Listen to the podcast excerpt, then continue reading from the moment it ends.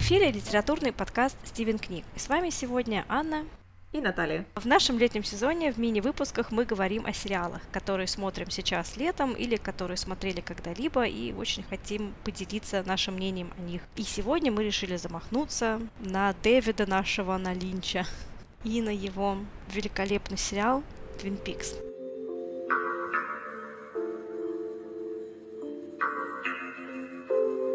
Вообще то, что мы решили обсуждать сериал Twin Peaks, очень э, подходит под общую преамбулу нашего подкаста. Угу. Подходит ли? Да, ведь мы задаемся вопросом, а что хотел сказать автор. И я думаю, когда речь заходит о Дэвиде Линче, э, именно этот вопрос встает чаще всего, что он хотел сказать. Сразу после вопроса, что он курил. Да. Кстати, этот разговор же у нас с тобой не первый раз происходит о Твин Пиксе. И мне кажется, первый раз мы завели эту тему, когда записывали эпизод о Гиллиан Флинн. И там у нас речь шла как раз о маленьких, вот этих жутких маленьких американских городках, которые не только американские, конечно, прославились своей жутью, и скандинавские, и английские, и вообще, но да, мне помнится, что в тот момент мы решили записать эпизод от Twin Peaks. Да, мы, мы долго хотели обсудить в эфире этот э, сериал, и вот наконец-то дошли до этого. И, кстати, то, что ты упомянула троп о маленьком городке. Интересно, как Twin Peaks в начале вроде как бы еще поддерживал эту иллюзию, что это сериал о преступлениях в маленьком городке, где кого-то убили, приезжает детектив-аутсайдер и вместе с местными э, полицейскими начинает расследовать это убийство, и постепенно-постепенно все идет к какой-то жуткой развязке. И по ходу расследования вскрываются какие-то пороки в этом маленьком городке, какие-то ужасы происходящие за заборами и за дверями этого комьюнити. Но потом у Дэвида Линча так раз и появляется, ну не знаю, дымящийся чайник тоже, например, который на самом деле является Филиппом Джеффрисом, одним из персонажей. Или потом там раз женщина открывает себе лицо, например, да, там какой-то потусторонний мир. В общем, да, и иллюзия рассеивается, что смотрим мы вовсе не то, на что рассчитывали. Но мне кажется, легкое вот это ощущение не потусторонности, а вот именно другой реальности создается просто с самого начала. Вообще даже само название Twin Peaks — это вот эти двойные э, две вершины, которые близнецы, а близнецы, в принципе, это опять тот же самый пресловутый двойной троп или троп двойника, который в разных культурах также наделяется вечно всяческими сверхъестественными, необычными и зачастую жутковатыми образами, не образами, а значениями, да? Да, да. Я даже не связала правда же, Твин Пикс, там же близнецы. И это, эта тема повторяется несколько раз в сериале, тема двойников. И зеркала, зеркала тоже, в общем-то, не последний элемент, который создает это ощущение двойника и так далее, который также является Боже, мне кажется, Twin Peaks это просто это такой сундук, набитый э, доверху не знаю чем, и ты его так открываешь, и на тебя все это вываливается. Все эти тропы, все эти загадки, какие-то маленькие элементы, которые связаны друг с другом, и, конечно, это и создает вот эту особую атмосферу. И это мешает нам очень четко ответить, что хотел сказать автор. Да, и причем это вываливается на тебя так беспорядочно, все. И автор как бы нам говорит, все, а разбирайся теперь с этим сам. Я помню, что я в детстве, скажем так, я помню тот факт, что я в детстве смотрела Twin Peaks, но я абсолютно не помню своего впечатления. Ну как в детстве, в таком уже позднем детстве. То есть мне было знаком это, это, эта франшиза, скажем так. Но где-то года 4 или 5 назад я осознанно еще раз пересмотрела Twin Peaks, и ощущение, что впервые смотрела, то есть я такая внезапно, а там такое было? а что, а, а почему все, а что происходит, почему все такие странные? Но я начала первый эпизод смотреть и где-то очнулась эпизодов пять спустя. Было, конечно, классно, необычно, и меня абсолютно покорил первый сезон Twin Peaks. Второй сезон уже немножко меньше, но мне кажется, это просто уже легкий был передоз. То есть такая, такая, такой какой-то сериал, в который, наверное, лучше не смотреть подряд, что нужны какие-то все-таки перерывы, а то кукушечка поедет. Но второй сезон многие критиковали за то, что он как бы ушел уже в какую-то не, не ту степь, и что Дэвид Линч уже начал какой-то уже совершенно другой разговор, который никак не соотносился с тем разговором, что был начат в первом сезоне. Э, но финал финал нужно посмотреть второго сезона, потому что финал потом от финала потом идет мостик к третьему сезону и к фильму Твин Пикс сквозь огонь. Кстати, а ты смотрела фильм? Ой, фильм не смотрела, сразу признаюсь, и мимо меня прошли, так условно прошли всяческие прочие параферналии, типа кассет с записями агента Купера, который вот он весь сериал наговаривал там Диан, Диане этой. Есть еще, если не ошибаюсь, дневники Лоры Палмер, и есть еще такая красивая иллюстрированная книга, иллюстрированное издание. Я ходила его полистать в книжном магазине, потому что стоило оно безобразно дорого, с, со всякими дополнительными материалами, типа отчетов врачей, каких-то статей из газет местных, что происходило вообще в этот период времени в Твин Пиксе. То есть не, не обязательно связанные вообще с исчезновением и смертью Лоры Палмер, эм, вещи кажется, что не связаны, а в итоге это все создает такую нереальнейшую атмосферу просто. И вот это всякие так называемый параконтент. Я это все не читала, но я об этом рассказывала на презентации в магистратуре. Вот немножечко сама концепция, вот такой как бы, не то чтобы мультивселенная, как ты сказала, пара контента, напомнила вот сейчас то, что происходит со Звездными войнами, с франшизой Звездные войны. Когда, чтобы э, понять какие-то элементы сюжета в фильмах, в, в одних из последних фильмов, нужно играть в игру, кажется, да, или э, смотреть дополнительно сериал. Там есть еще книги. Я не знаю, на самом деле, я не читала книги Звездные войны, но да, там очень много чего происходит. Есть всякие аним- анимационные сериалы, да, загадочно. Но вернемся к Твин Пиксу. Я думаю, мы сразу должны предупредить, должны были предупредить наших слушателей, что в этом эпизоде мы не будем пытаться разъяснить смысл сериала Twin Peaks, потому что, во-первых, это невозможно, а во-вторых, э, на мой взгляд, это не нужно. Мы живем во время, когда нам как наркотик уже необходимо разъяснение всего. Сейчас большинство фильмов, которые снимаются, это сиквелы, это приквелы, это origins. Даже если брать супергеройский фильм, если брать уже вселенную Гарри Поттера, где уже змее Волдеморта дали уже backstory, mm-hmm. мы подсели на разъяснение до каждой мелкой детали, что произошло на самом деле, откуда что-то пошло, а что, что, что на самом деле случилось, а в чем смысл, а что происходит. И Twin Peaks — это, наоборот, такое произведение, которое даже и не пытается объяснить, что происходит. Целью этого сериала не является привести нас к развязке. То есть это как будто вот ты всю жизнь ел э, детские пюрешки, а потом так раз, и тебе нужно есть какую-то грубую, непереработанную клетчатку. да, чтобы переварить ее, э, нужно приложить усилия и потратить много калорий. Также и в случае с Твин Пиксом, особенно с третьим сезоном, мне кажется, Дэвид Линч просто потроллил всех нас, всех зрителей, и именно в этот момент, именно в эту эпоху, когда мы подсели на разъяснение всего, на backstories, на origins, как бы он говорит нам, смысла может и не быть, вы можете не понять полный смысл, и это нормально. Ну, у него вообще такая позиция у Линча, судя по его интервью, как бы я художник, я не обязан ничего объяснять вообще-то. вот.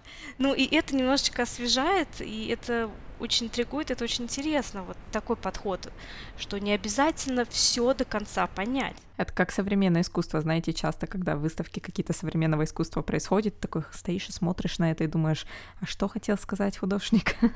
а там, я не знаю, какой-нибудь стул в белом углу стоит или пачка газет лежит. Или банан, да?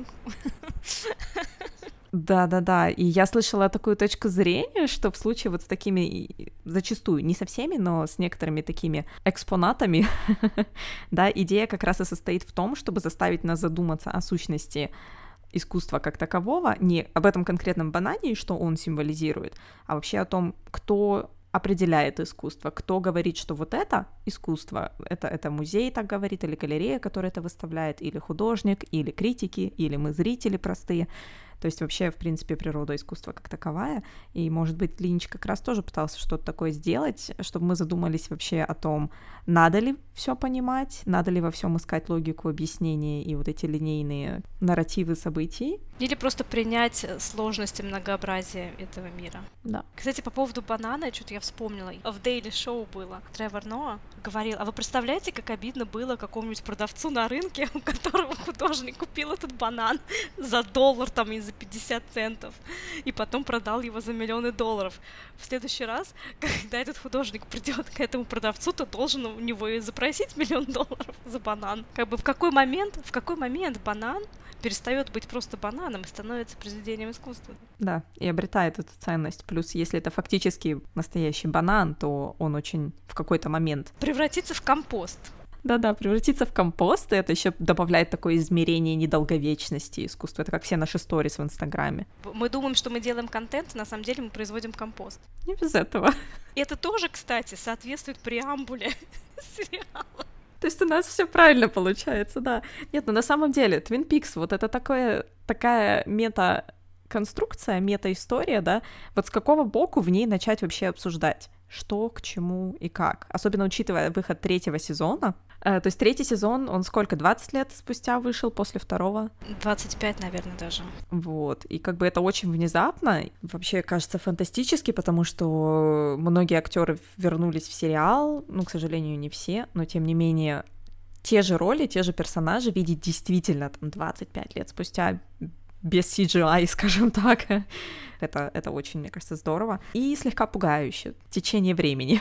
И мы все, потому что все стандартно мыслящие люди, не как Дэвид Линч, мы ожидали, что о, сейчас нам расскажут, все покажут, что где, кто кого убил, что там за городок Твин Пикс, кто такой на самом деле Боб. И тут раз, и Дэвид Линч начинает абсолютно другую историю фактически, с теми же персонажами. И никакого объяснения, никакого приквела, никакого сиквела не происходит. То есть он как бы пришел такой, а, вот вам. Вы думали, что я вам все объясню, а я вам еще больше все запутаю. И причем самое интересное, что э, смотреть э, Twin Peaks, особенно смотреть третий сезон, создается ощущение, что переключаешь э, каналы что смотришь телевизор и просто переключаешь с одного канала на другой. То есть раз один фильм, два другой фильм, три какой-то там шоу идет. Потому что настолько не связанные между собой различные вот эти истории, различные сюжеты в, в сериале, а одна история трагичная, другая история настоящая комедия, третья история драма и многие из них ничем не заканчиваются и не объясняются вообще, и не имеют как бы никакого отношения к происходящему. То есть на самом деле остается ощущение, что ты просто переключаешь беспорядочно каналы. А не кажется тебе тогда, что может быть в этом случае Twin Peaks это больше как раз-таки более реалистичный сериал, чем многие другие, потому что, ну, он фактически, ну, в жизни так и есть, это и, и комедия, и трагедия, и драма, и документалка какая-нибудь с перерывами на рекламу. Но это постмодернизм во всей его красе. Обманутые ожидания, все куда-то идет и в то же время никуда не приводит. И это интересно еще и тем, отличает от других сериалов, что Twin Peaks постоянно меняет тон. Например? Например, вот как раз о том, что мы говорили. В первую минуту ты шокирован происходящим, там какая-нибудь кровища и жестокость. В следующую же минуту там разворачивается комедия из э, обыденной жизни людей, которые живут в этом городке. Н- например, вот эта парочка, которая в полиции работает. Люсь, Люси и... Как его зовут? Энди. Энди и Люси? А, или вот этот любовный треугольник эм, Эд и Норма, кажется, да? Эд, Норма и его жена. И такие как бы комичные сценки, зарисовки из повседневной жизни, которые потом сменяются, хоп, детективным расследованием, которые сменяются какой-нибудь там драмой с эм, коррупцией, с наркотиками, с публичными домами. То есть все как бы вот в одном, и не успеваешь э, даже заскучать. Ну да, на самом деле, как э, настоящая жизнь, действительно. Типичный понедельник. По поводу Twin Peaks у меня еще вопрос по поводу вот как раз-таки сезонности, да. Нет у тебя ощущения, что третий сезон хуже первых двух? Как знаешь, обычно с каждым следующим сезоном как-то все все хуже и хуже все становится. Нет, сказать, что хуже, я не могу. Он очень не похож на первые два сезона. В том плане, что он еще более сумасшедший, шизовый и непонятный. Меня постоянно преследовало ощущение, что это м, своего рода пародия на первые два сезона, то есть ощущение было, что весь тот абсурд, который почему-то абсолютно органично выглядел в первом сезоне, ну и во втором. В третьем сезоне просто увеличен до такого э, масштаба, что кажется наигранным, кажется напускным и неестественным, и как будто бы вот эта неестественность Линч как раз и использует как-то, чтобы, я не знаю, покритиковать или посмеяться над, над, над первыми двумя сезонами. Возможно, но это не мешает наслаждаться в полной мере. тем, что ты видишь на экране. Даже при том, если это кажется неестественным и наигранным, а, наслаждение получаешь просто как обычно от Твин Пикса. То есть все вот эти его излюбленные фишечки и юмор такой же, да, и вот этот саспенс, все есть. Как бы снова погружаешься в тот самый знакомый тебе мир. И в то же время это незнакомый мир. Это те же самые персонажи, но с другой стороны это другие персонажи. Это та же вселенная, но с другой стороны она наполнена совершенно уже новыми загадками и тайнами, и скандалами, интригами, и расследованиями. Поэтому ты испытываешь ностальгическое чувство, а с другой стороны чувство чего-то нового и непонятного. А расскажи еще, пожалуйста, про лопату. Мне всегда так нравится эта история. О, лопата, да, это мой любимый эпизод, наверное, вы поняли уже почему персонаж, который появляется еще в первом эпизоде, доктор э, Джакоби, простите, если я неправильно произношу его имя. В третьем сезоне у этого персонажа очень интересное развитие. А из серии в серии показывается сначала с первого эпизода. Он привозит к себе в дом лопаты, красит их, как-то их шлифует, и это продолжается на протяжении нескольких эпизодов. Затем он садится записывать видео. Доктор Джакоби ведет свой подкаст. Hey, Ура! Свой подкаст, где он обличает пороки капитализма, очень сильно критикует власть, говорит о теориях заговора, ну и так далее, в таком ключе. Причем здесь лопаты, да, казалось бы, потому что в конце каждого своего выпуска своего подкаста он рекламирует эти лопаты, которые он продает, с лозунгом хватит это терпеть, вот вот буквально, да, хватит это терпеть, выкопайте себя из дерьма.